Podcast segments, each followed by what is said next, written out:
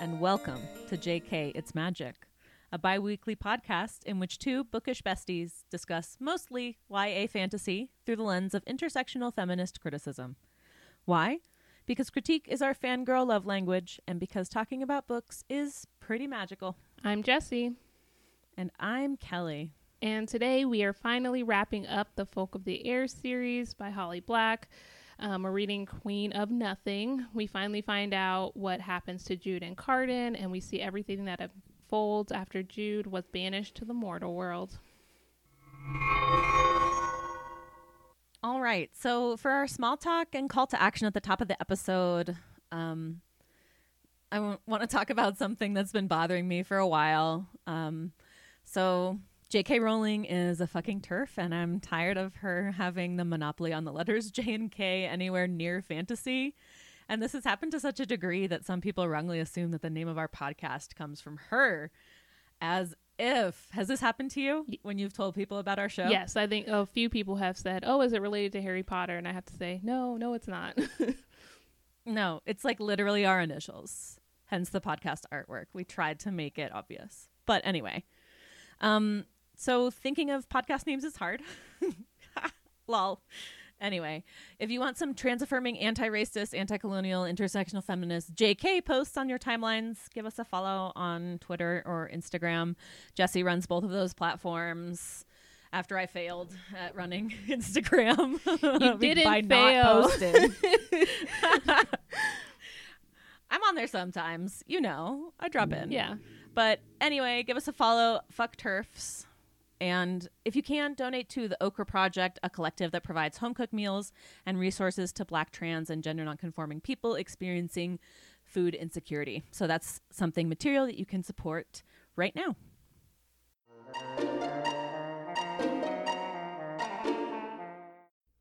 Initial reactions. Let's hear it. I wasn't really sure where we were, what was going to happen in this book, and I was a bit nervous, but I really enjoyed it.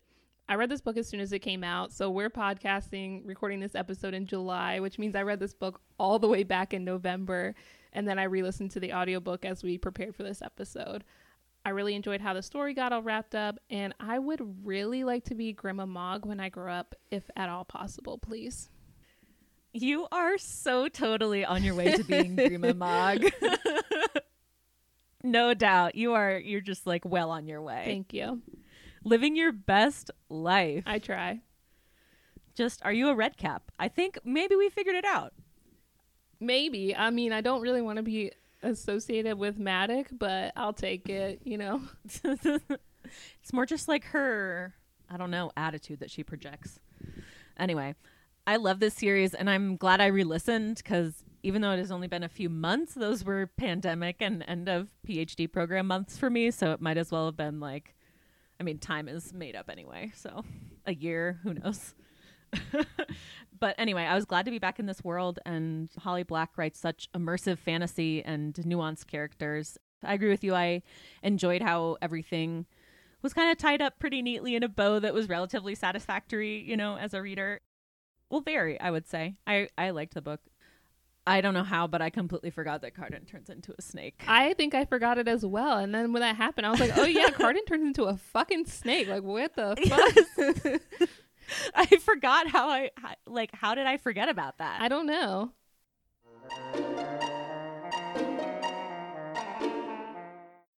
Time to talk about world building in Through the Wardrobe. We spend about the first quarter, third maybe, of the story in the mortal world, which was a bit of a change. The other two books were took place mostly in Faerie, since that's where Jude grew up. And at this point, there's not a lot of world building, as in like creating new scene, new settings, or anything like that. It's more just continuing to weave the characters and setting of Faerie together to conclude the story. But I thought it was like well maintained and yeah. Did you enjoy the time that was spent in the mortal world? I liked when she when Jude was fighting Grima Mog because I like Grima Mog. I thought it was an odd choice to spend so much time in the mortal world. I know it makes sense because Jude is in exile, but uh, for me, I was just like, oh, I just want to go back to Faerie because like the mortal world is so boring. yeah, it was like I'm waiting for the real plot action to get going, you know? Yeah, and it doesn't really feel like anything really starts to ha- like there's the big, you know, fight with Grima Mog, which was really exciting. But other than that, I'm like the story doesn't really start till we get back to Elfhame. So like when am I going to get there? Agreed. I just wanted to see Cardan again. Love him. Jude is so forgiving. I kind of forgot about this until I was re listening to the book, but I still hate Taryn even after reading this book. And I am so shocked at Jude's capacity for forgiveness because she does not seem like the type of person to forgive easily or to like get over something like that. Maybe there's some kind of weird connection between the two of them because they're twins, but I was just like, can Taryn please fuck off? Like, she is the worst. I kind of forgave Taryn after she stabbed Locke in the throat with a letter opener so that he would like quote finally shut up or something like that. I don't know. I liked that part. I thought that was cool. I mean, it's cool that she tried to kill him. I mean, she did kill him, not tried. She succeeded, but I'm just She did successfully. But she also almost got her sister killed, so I'm just like, come on, Jude, like you can't Yeah. forgive that so fast. I don't know where I stand on. I think that maybe it's the sister connection. Yeah, Jude was. I think she, part of it was because she's so desperate to get back to for any excuse to get back to Elfhame. Yeah, that's true. Another bite at the Ever Apple. You know, they say that at one point. Yeah, neither of us have sisters, so get I guess maybe there's like something there that I don't understand. And neither of us have twins. no, not that I know of.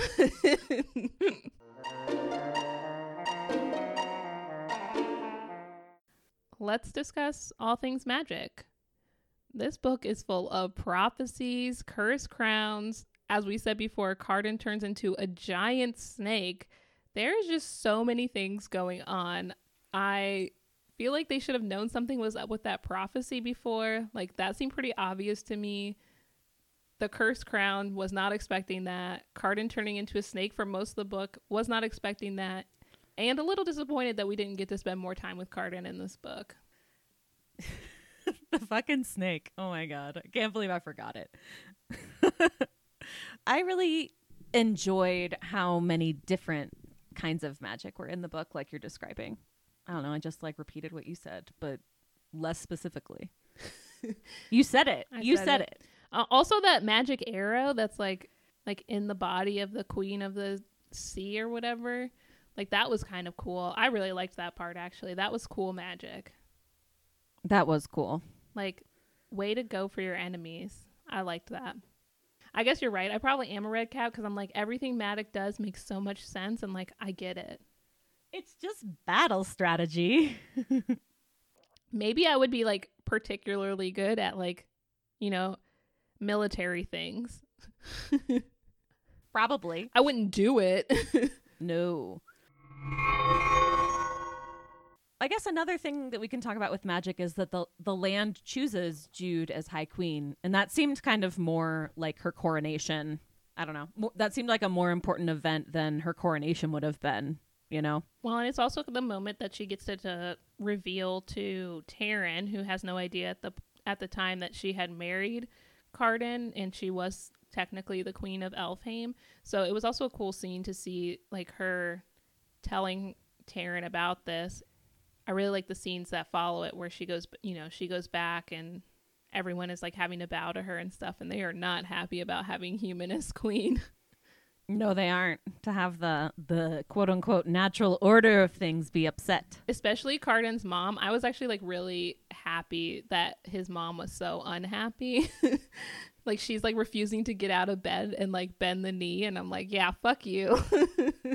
I did like get some serious Daenerys vibes, Mhm. you know, from Jude. She just knows how to play it, play the game, and yeah, I I think Daenerys is such a great character, so I like that. yeah. And Jude didn't get ruined in the end, so No, she didn't. Yeah, there was no incest in the end, so that's good.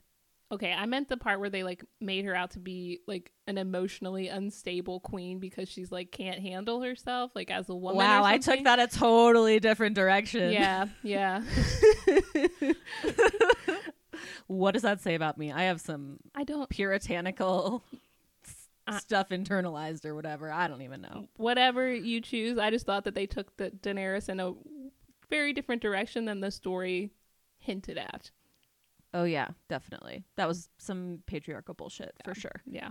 They're basically like, yeah, she's too hysterical, and then she goes and burns down an entire whatever. Yeah. No, thank you. That's a pretty good segue to the to the villain section.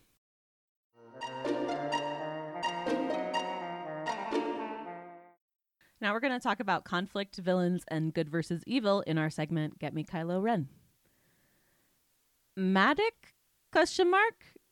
I kind of forget why we're mad at him, but I know he's the worst. But Judah's forgiven him for that in the past. The first time she met him, he literally stabbed her parents in front of her and killed them and then kidnapped them and took them to a magic world. They have a lot of history, so it's it's not like it's not very clear here. Yeah, I had trouble with the thinking about like the villainy of this book because I know technically it's Madoc. There were no notes in here. I know. I read all the notes. I'm so sorry. I guess I just like Madoc is obviously like the big bad in this story, but at the same time, like there's so many things going on with like the cursed crown. So I guess kind of the fairy that cursed the crown, whose name ha- is escaping me at the moment. Like he's kind of a villain. Grimsen. Grimsen, yeah. Like he's kind of a a villain, I guess, because he created the crown that turned Cardan into a snake, but at the same time that's the only reason that like Cardan fulfills that prophecy. So yeah, I mean I s- And then Cardan gets to kill him in the end. yes. I mean I still hate Madoc. But Yeah. I don't know. This segues kind of into my next comment. Like the line isn't very clear or like available at all, Mhm. really, to see. Because correct me if I'm wrong, but it, Jude is either toning back the lethality of her tactics or I'm just desensitized at this point in the series and I expect it from her character. Yeah, I don't know. That's a hard one because I would say like I was really surprised at the very end when Jude lets Madoc live. Mm. And I feel like at the very end of the novel, when she is like handing out punishment for the traitors, I was surprised at some of her decisions. I do think that shows that she's maybe she's not like taking the most violent tactics necessary like possible in order to you know do whatever she needs to do and maybe part of that is her becoming queen and feeling like she needs to set a good example for like the people of Elfhame or something. Maybe show them that humans can be good. But I I felt a little conflicted about that. I think you're completely right. And that it's kind of a combination of the two, right? Because there's not that big a difference between the tactics Jude is willing to do and Madoc is willing to do. But at the same time, like her approach to justice at the end and accountability at the end is different than I think what we would expect from someone else like Madoc.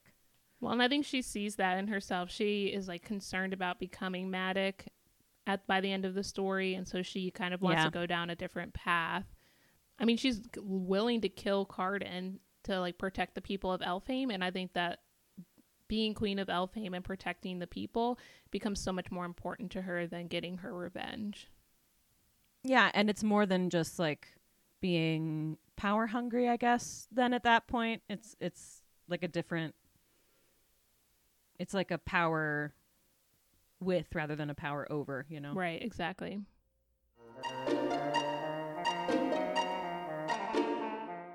Onward, magical listeners. Just as one does not simply walk into Mordor, one does not simply read fantasy without talking about representations of race, class, and gender. This is our segment about power and bodies and how they relate. We're starting with race. Yes. Okay, so I have to talk about Heather. I'm not sure I realized before that she was a person of color. I look back at the past episode script and see that we didn't mention it, so I don't think I did. But Holly Black writes her character using AAVE in the beginning of the book. Heather says things like trippin' and kicking it on page 31 and 32. And I'm not really happy about this, like at all. If you're a white author, please do not have black characters using AAVE as a way to tell the audience that the character is black. I looked at the pages following these, and Heather is definitely described as having brown skin, so she is at least meant to be POC. It comes off as both forced. Does anyone really say those things anymore? As well as racist. And there's a line alluding to the fact that Heather faces all kinds of racism, although it does it, it isn't named as racism within the text on a day-to-day basis. But the book doesn't go into any of those things. Maybe we'll get a book from Vivi's perspective in the future, and Holly Black is trying to set that up. But I'm afraid to see what her writing of a black character as part of a whole book would even look like. So I was really frustrated when thinking about race and Heather in particular in this series. I'm really glad that you brought this up because it does come across as like a tokenizing almost Mm-hmm. because the only character like the really human human character as in like doesn't fit into this power differential very well like doesn't know anything about fairy like knowledge is power you know jude Taryn, vivi all of these people have knowledge of fairy and or like different kinds of power you know but that heather doesn't have. So like heather also experiences like a different kind of discrimination you know when she's in fairy too yeah it's not like a substantive development of a character of color Yeah. Well, and it's it seems like particularly bad when you think about the fact that Vivi was controlling Heather the first time that she took her to Elfhame, like making sure she didn't see what was really going on. So like keeping her in the dark about things. Like I don't know, it was really frustrating and I know that Holly Black has a black son, so I sometimes think that people, when they're like in proximity to blackness in that way, think that it's okay for them to do these kinds of things. But to me, it was really like patronizing. mm-hmm. I don't know. I just I I felt really like weird about it as soon as I saw like Heather saying tripping and kicking it. I was just like, first of all, it's 2020. I don't think people are saying that anymore. Second of all, like when you think about things like code switching and stuff, like I don't I'm not even sure Heather Yeah. would say those things to a to a white person. So, I don't know. It was just that's really, a really good point Yeah. that's a really good point especially when she doesn't know very well. Like she doesn't really know Jude that well, like well enough to like feel comfortable around her, I would think. So, I don't know. I just I did not appreciate it. Yeah, that's all my thoughts on that. Do you want to talk about class? Sure. Something I thought that was kind of refreshing is that there was actual talk about the need to make money to pay rent. Mm-hmm. Rent is such a fucking scam. I don't know if we've talked about this on the podcast before. No, I don't think so. We can include some um I'm not sure who's editing this one. Probably me. It is you. There's actually a really good episode of Patriot Act talking about rent forgiveness and like all of the things that go along with that, like how difficult it is based on like how we get taxes for like schools and roads and all that sort of thing, which I found really interesting because I think it's a side of the story that we don't often hear about when we talk about things like rent forgiveness, about how maybe making money off of property taxes isn't the best way to fund our schools and Anything? ro- yeah exactly i thought it was a really good episode there's also a john oliver episode that i think didn't didn't do as good of a job of going over like the nuances behind rent forgiveness and what that means and like what the money actually goes to but both of those i think Mhm. are good resources for more information if you just like want a quick dirty explanation of rent forgiveness and which i think is really prescient like right now Totally, because it's not like rent has been canceled. The clock on evictions has been like restarted, and or they're already happening. We can. I'll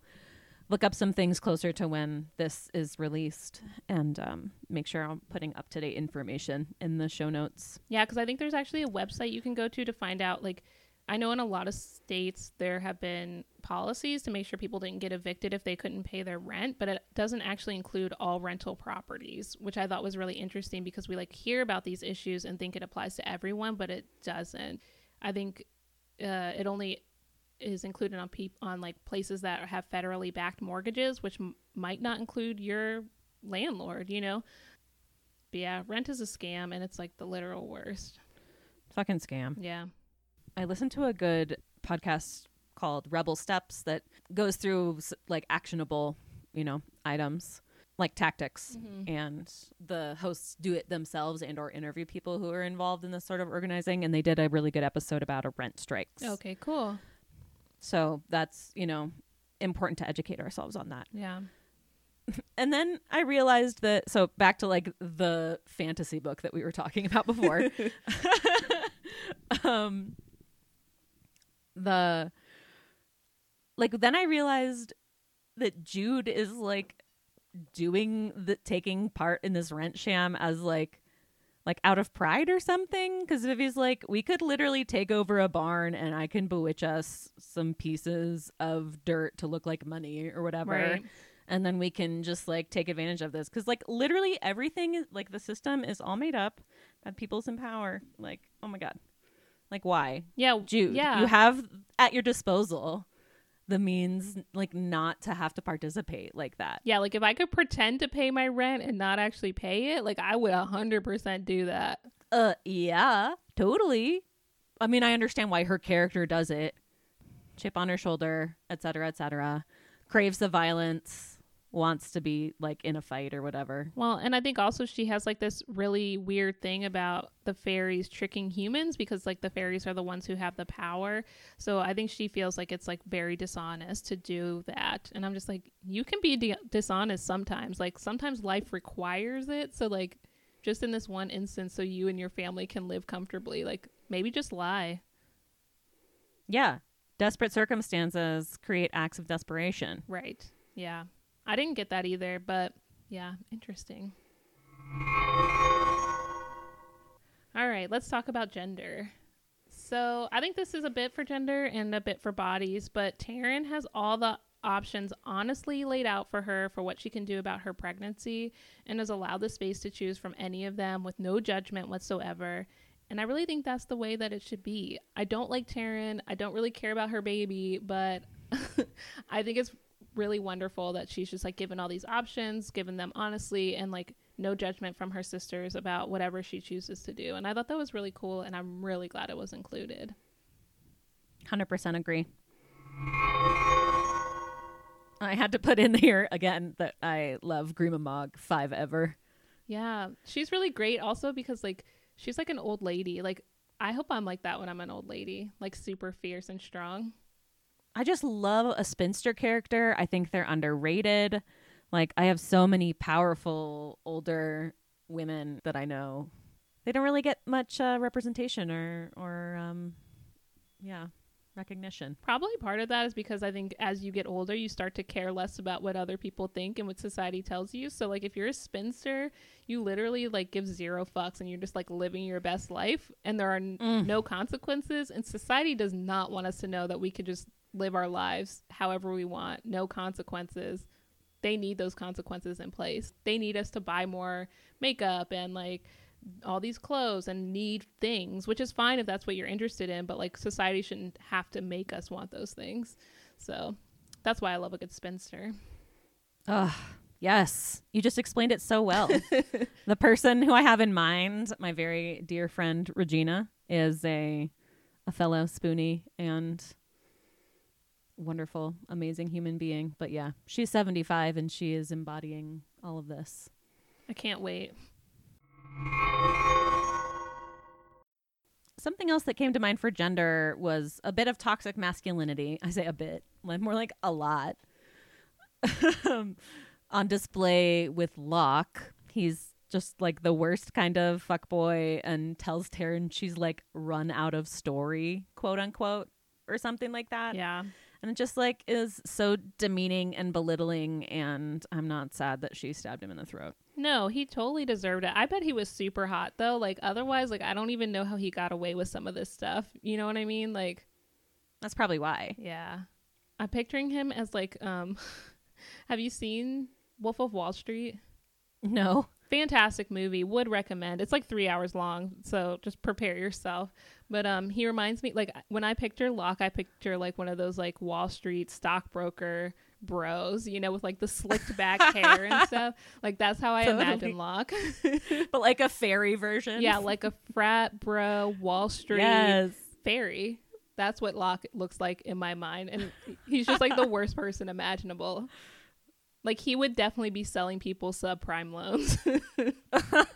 totally. During COVID. yeah, during COVID. uh, yeah, I'm glad he's dead. Fuck that guy. And I, I'm glad that we see Taryn's character like developing past desiring only that or desiring nothing more than to be desired by that kind of person. Yeah, it's like a real moment of growth for her to like realize that like just because you look nice on the outside does not mean anything about who you are as a person. Mm-mm. And that like the courtly quote unquote ways that she was brought up in, you know, at one point Jude like makes a comparison between herself and Taryn and like Taryn chose the way of like basically like partying, Mm-hmm. the path of desire, which is no less fraught or something like that than the path of the like weapons or night shadows who who knows something poetic. It's a different kind of battle to have to be like trying to work to be in those upper echelons of society, I guess, than to trying to, you know, secure the crown. Just a different terrain, just a different uh, battlefield. yeah, I guess for Taryn it's a lot more psychological, you know. I picture her as a mean girl, which is probably why I don't like her. Let's talk about ability and and uh, body minds. Okay, what the hell is going on with Queen Suren, Queen of the Court of Teeth? Her parents have literally bridled her like a horse to the point where there are scars on her face. And I had forgotten about this somehow before I re listened to it. But I, like, my mind was just like, what the fuck? Like, this is ridiculous. Like, there's child abuse going on. Like, there's just so many things. I was just like, I cannot believe this. Like, this is. This is wild. I'm really glad that you put that you brought this up because these were some of the hardest scenes. Like this dynamic was the one that I thought was like the most violent and grotesque. mm-hmm. Like they are leashing their kid. It's like taking the baby leashes that you would wear at an amusement park or whatever to the to the extreme. And then they also something about like a bracelet also at another time, something being sewn to her. Oh, I don't remember that. I, The crown was sewed to her head. oh, oh, I don't even remember that part. But like, so disturbing. yeah, I thought so. I, like that, super well done on Black's part. Yes, I guess there's a lot going on there because they're also like trying to get that weird necklace or whatever to like bind Jude to them, Suren's parents or whatever. Like she's like lock Yeah. of your hair or whatever, and I'm just like, oh my god, they got some like control problems going on in the Court of Teeth. And I think what I think Suren is a changeling, right? Oh, I don't know. I'm not sure. What I think was going on, I don't I don't have to explain it, like, but what I think happened is the some of the courts wanted to get around their loyalty oaths, and so they started turning their children into changelings, like abandoning them in the mortal world or some shit Mhm. for a while, and then bringing them back and enslaving them and somehow like passing the crown over to them and then skipping somehow that like circumvents the oath. Oh, I see. I did not get that. I remember in the exposition that that was explained just a little bit, Mhm. but it wasn't. I don't know too much about the fairy lore, so Yeah, what if- what change- if I just did like a quick Google search. Maybe. Yeah, changelings did come up a lot in this story, which makes me wonder if we're gonna get um, stories from one of their points of view in the future. I'm pretty sure that there are characters from in this book, like side characters, like very background characters who are in other books by Holly Black. Um, so it wouldn't surprise me, I guess, if she took one of these characters and um, wrote a story about them. Like a swapped child. Yeah, A fairy had been left in place of a human child that was stolen by the fairies. like in Labyrinth.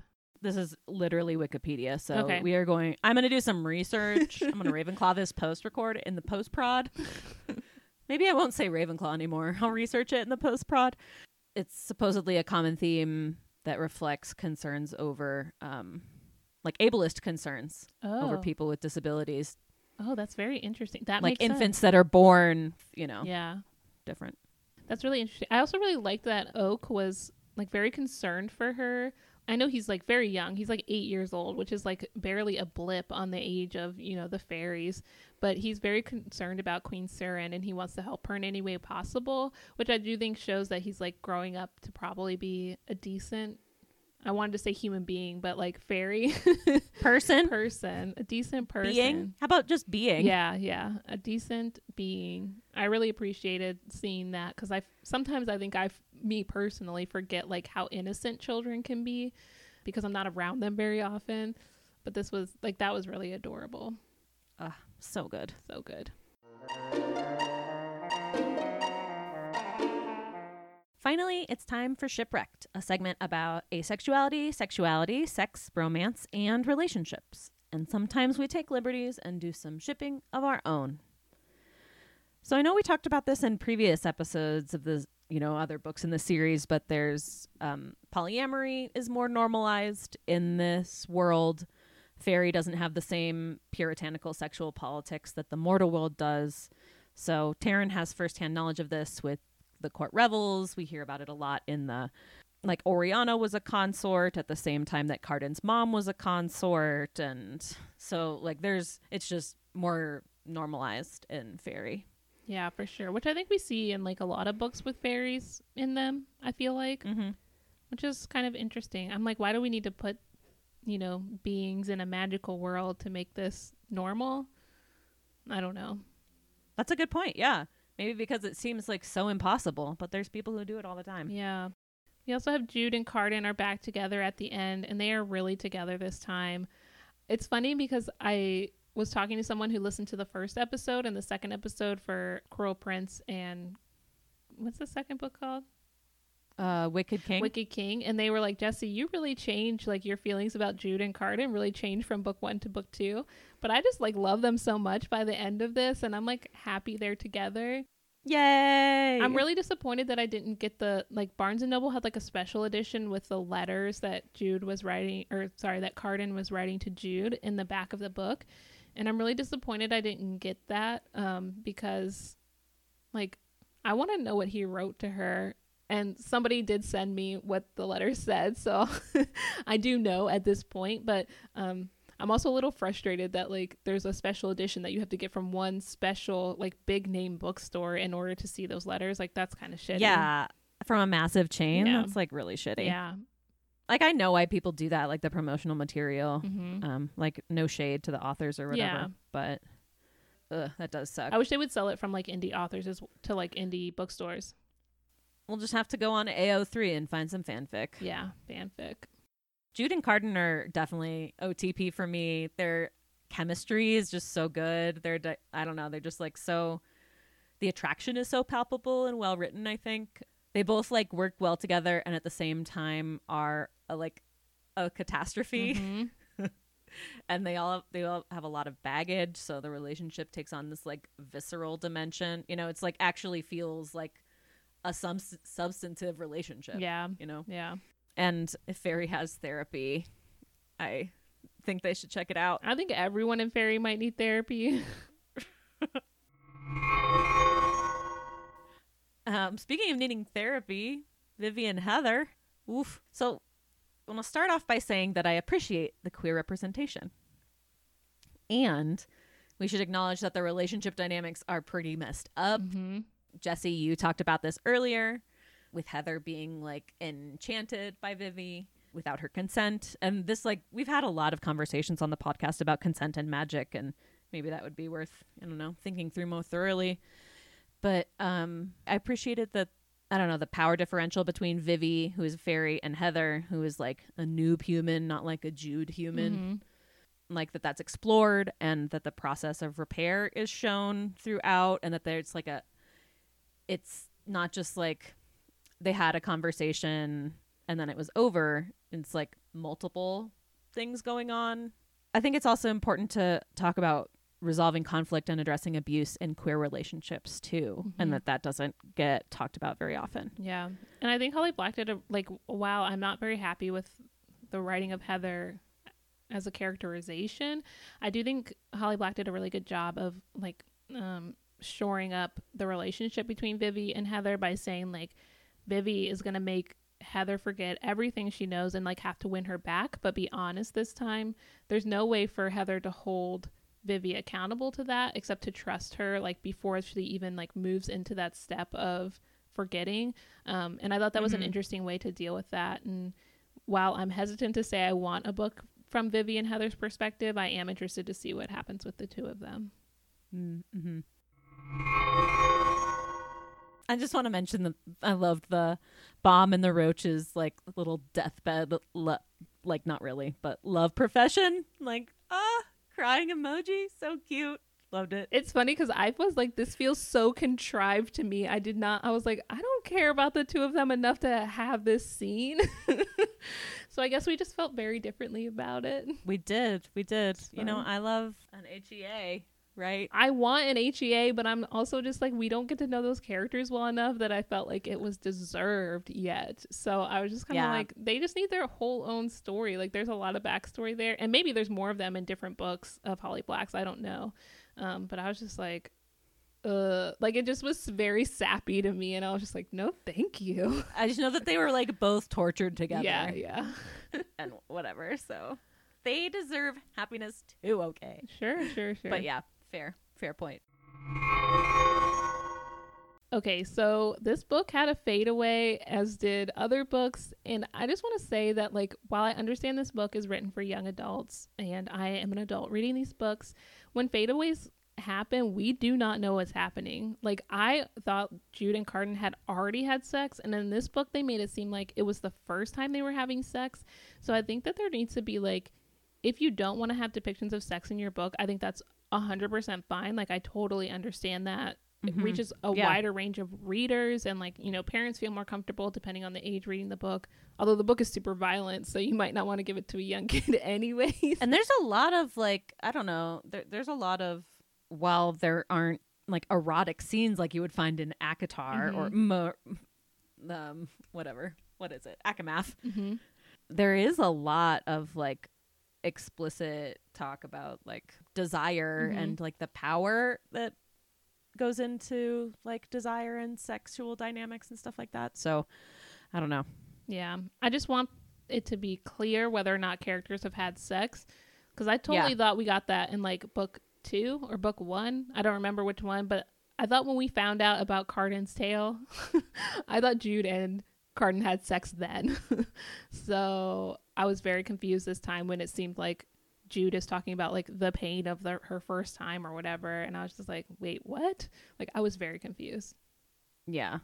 I do think the lead up to that was well handled regarding consent Mhm. specifically.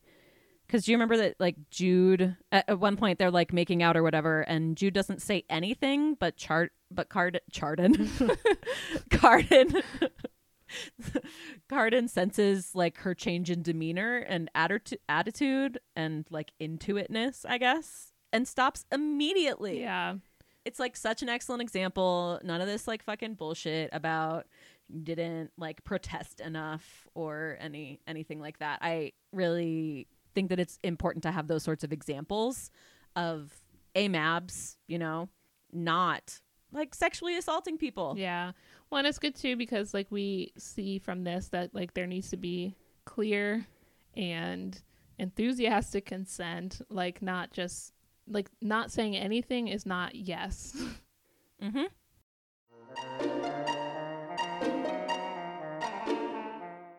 now we're going to talk about writing style, narration, characterization, plot structure, and basically whatever else comes to mind in a segment called Kill Your Darlings. We get very little interaction between Jude and Cardan in the book where they are actually on good terms, and that was super frustrating to me. In the first book, they're at odds. In the second book, Jude is controlling Cardan, and in this book, we hardly see any interaction at all. I was kind of disappointed. I wanted to see more of what they are like when they both realize that they love each other and like each other. I want to see how they interact with each other. It may be time to look for some Jude Cardan fan fiction. Yes. Please send it my way if you have any suggestions. I really feel like we missed out on like key components of their relationship. Yeah, we don't get to see so many of the moments that you that you look forward to, you know, when your OTP finally gets together. Well, and it's just so long of like, will they, won't they? Like, you know, basically three whole books for like one fade away sex scene. Like, I'm just like, I really wanted way more than that, you know? Hmm. Mm-hmm. Or maybe like a really great epilogue or something. Yeah, like even the, the epilogue was good. Like I liked seeing Cardan in the mortal world. Like that's super interesting to me, and I just imagine him as like the hottest of hot, like punk rock emo guys. Yes, I knew you were gonna Yeah. say that. I knew you were gonna. I totally the same thing with the make. Oh, the eyeliner. Yeah, and like tight Mm. pants and We have a type, y'all. yeah, yeah. Anyways, I just really wanted to see more of them together. Yeah. My longing for emo punk rock guys aside, I just wanted more of that. Seconded. One thing that I consistently appreciate about Holly Black's writing, and I mean, I think this series is the only one of hers that I've read actually. Um, I like how she takes a second here and there to include like body slash material slash IRL concerns that go mostly ignored in YA. Like there's talk about menstruation, body odor, needing to like wash your armpits or whatever, and like eat, drink, bathe, pee, etc. It's a and I saw that you posted something on Twitter today about like responding to a poll of if you and your beloved were in a fantasy world and like what was it about? It was about poop. Yeah, like would would you talk about poop? And I'm like, oh my god, I have irritable bowel disease, like a form of irritable bowel disease. Like I could not live my life with someone who was going to be afraid of me talking about poop. Like there's a lot of poop talk in my house. Like it's just the reality of my existence. Yep. Yep. Same here. But other people were like, I would like to see it talked about more because like it normalizes it. But one of the options on that little poll, um, and it was Talia Hibbert who wrote "Get a Life," Chloe Brown. Um, Mm. One of the options were like intestines do not exist, and I'm like, I also wish that were true. Agreed. Yeah, yeah. Wishful thinking. It's fiction, so yeah, no intestines needed. I'm like a nerd, so I love the classic Celtic or whatever fairy lore and poems that are woven throughout the series. They introduce the different parts, I think. Yeah, like the books, quote unquote books. Yeah. Yeah.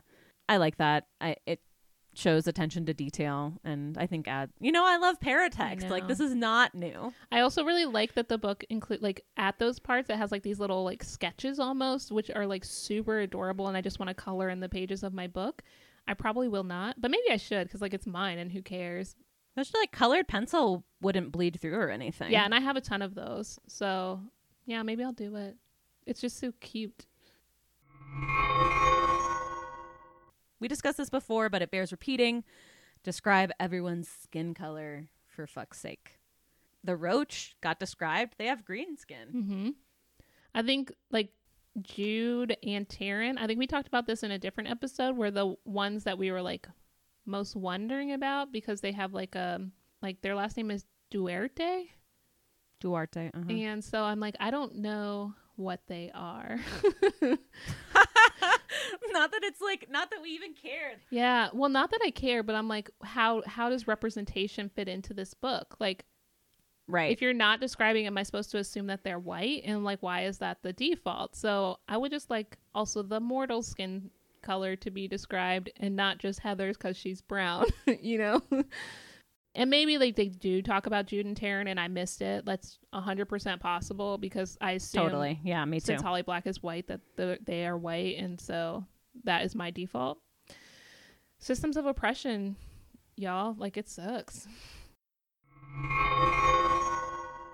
And finally, I think this is a sweet note to kind of wrap up the episode on. You're smiling because I'm sentiment. It's I'm not so sentimental, but anyway, I'll actually just say it. You are so Holly Black- sentimental. okay. Holly Black dedicated Queen of Nothing to Leigh Bardugo. And I just want to say friendship is the best and I love you. I love you too. air. Friendship is the best. yes, it's recorded. but I do have to say, caveat not to our friendship, but to like Leigh Bardugo's and Holly Black's. I was like, when I saw that, I was like, I had a major eye roll moment because I'm oh like, my god. why are you dedicating to your book to like the super prominent other famous white author? Like, come on. like, I don't. It's fine because they're probably friends in real life and like they met that way and like all those things. But I was just like, as two of the most prominent authors in YA fantasy, like you might as well have dedicated this book to Sarah J. Maas, like for all that this means to me as a like reader. I don't know. For me, I was just like, why are you dedicating this to like another author? Like that's it seemed weird to me. Ugh, I think they're friends. I know, Like they're re- they're really good friends, and they like read each other's shit and have been for years. Yeah, and I think that's totally fine. But for me, I was just like, oh, like you couldn't dedicate it to like your fan readers or like I don't know. It's fine and it's Holly Black's choice. I just had a huge eye roll moment when I saw this. I was just like, really, really. and maybe it's because we don't see this that often. Like I usually see this in like the thank yous at the back, like the acknowledgments where they'll thank like yeah. Why do friends have to fucking wait for the acknowledgments at the end? That is bullshit. because that's where acknowledgments go.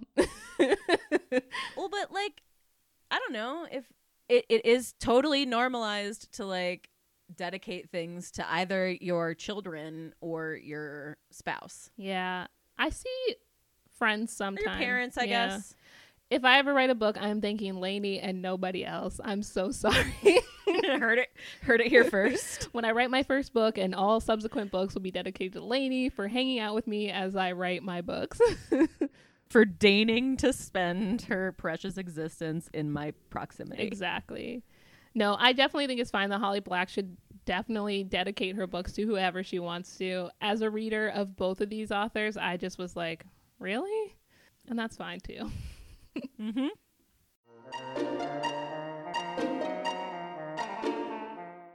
Recommend if you like. I'm curious what you think of my recommendations. Librarian, Book Witch. That's me. Um, I'd say if you're in, if you like Facein, Faceand, if you've read ACOTAR, Jude and Cardan have chemistry that kind of reminded me of the OTP from that series. Agreed. Um, and then I would also say historical fiction with plot lines of romance and court intrigue. So I'm thinking like Philippa Gregory type books. I've never read any of those books, so I can't speak to that. But I think those are probably good recommendations. I definitely agree with the ACOTAR one. Um, but I think historical fiction, yeah, too, for sure. Because for what, Like anything about courts. Yeah. That's like, I don't know, Henry VIII and shit. yeah, like courtly politics, that sort of thing. I also um, read these. Or if you liked The Crown. Yeah, Mhm. The Crown is great. So good. Maybe we need recommend if you like to expand beyond the textual medium and be like, if you liked watching this, Yeah, that's a good you idea. would like this book. You might like it if you liked um, Carnival Row, which had its own race issues that I have a Oh, lot of yeah. problems with, but also a fairy story, kind of cyberpunky. Um, there was a series of books I read when I was younger, so these books are old now and they're gonna like age me. But the Wicked Lovely series by Melissa Marr is kind of like urban fantasy with fairies, like it takes place in the real world. Um, so those were pretty interesting if I remember correct- correctly. Um, would recommend those two. If you like seeing Jude and like the fairies and stuff in the mortal world, then I think you'll like those books. Excellent recommendations. Before we end, it's time for real talk. Did reading this book make your perspective change in any way, or did it make you interrogate a concept, system, or trend you hadn't before? I want to hear from you. When I was initially reading this book, I was also watching season three of The Crown, and there are some parallels between Cardan and the story The Crown tells the audience about Prince Charles. Um, obviously, I don't know how much of The Crown is actually real and what isn't, um, but both have parents who didn't seem to care about them. Both of their families are more concerned about their um, place that the families hold in society as the most important things. All that is to say, it seems like a very sad way to grow up, um, and parents are the worst. And I say that as someone who loves like learning about the, you know, the British monarchy is like very interesting stories to me. But at least the way the Crown portrays Queen Elizabeth and her relationship with her child, and you know, um, Prince, uh, what's his name? The Duke of Edinburgh, whatever his name is, her husband, like Philip. Philip, Prince that's Philip. it, Philip. Um, like the way that they show those two treating Charles, like, is no surprise about like maybe how his life turned out, and like it was just really sad to watch that. Like you really feel for Charles, even as like a person who's like in the top tier echelons of society. Like I can't imagine growing up having those parents. Like it just seems really hard. Yeah. Yeah, it really does. And then we're seeing really laid out just basically a sustained neglect, emotional abuse. Emotional and physical abuse, all kinds. Yeah, we see like laid out as a lot of emotional and physical abuse over a sustained period of time. And I think it's just like important to talk about how like I think it's it happens even in communities where there's a lot of concentrated privilege Mhm. and wealth and power. and maybe sometimes even to like a greater extent because like they're so controlling over you know appearances like in in that situation in particular but i'm guessing even in like books like this like Cardan is only perceived as being a child of the crown so like there's just so much more pressure put on you i guess like for appearances sake which is not a good way to live your life mm, No. yeah, so I really feel for Cardan. It was sad. Also, watch The Crown if you haven't. It's very interesting. Like they live some wild lives. if even like a fraction of it is true, it's wild. Did you have anything? No. Okay. Nothing from me.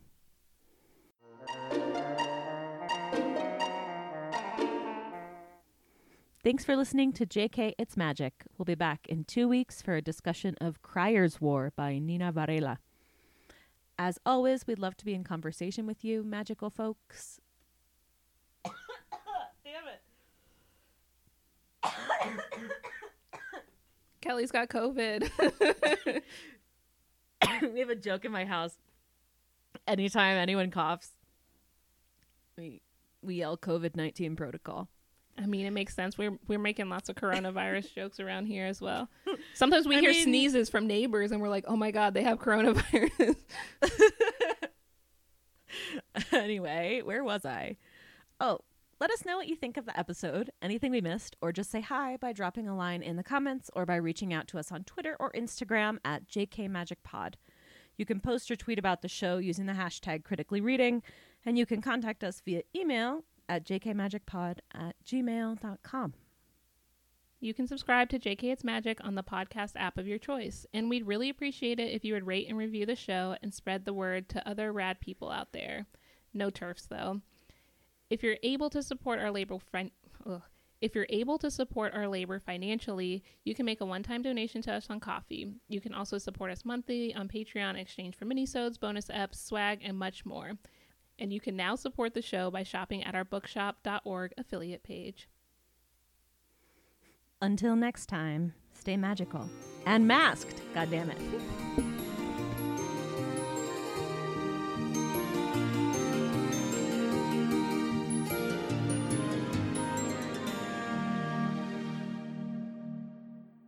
Talk about gender.